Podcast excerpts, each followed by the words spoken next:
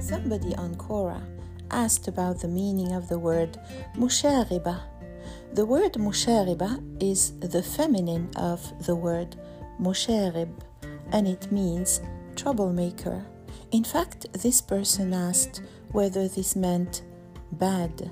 Well, if you think that a person who is, who is musharib or mushariba is a bad person, then it does mean bad, but the word bad has a very broad meaning, so I'm not sure about that. Uh, so, musharib is troublemaker in the masculine, and mushariba with the ta marbuta at the end is troublemaker in the feminine. I hope this helps.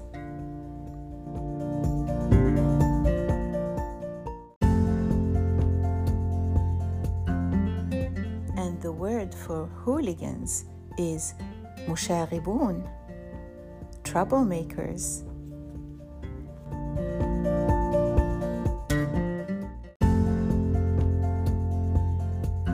If you want to buy a gift for someone, think of my books on Amazon. They make great educational gifts. They're better than chocolates. The link is in the description.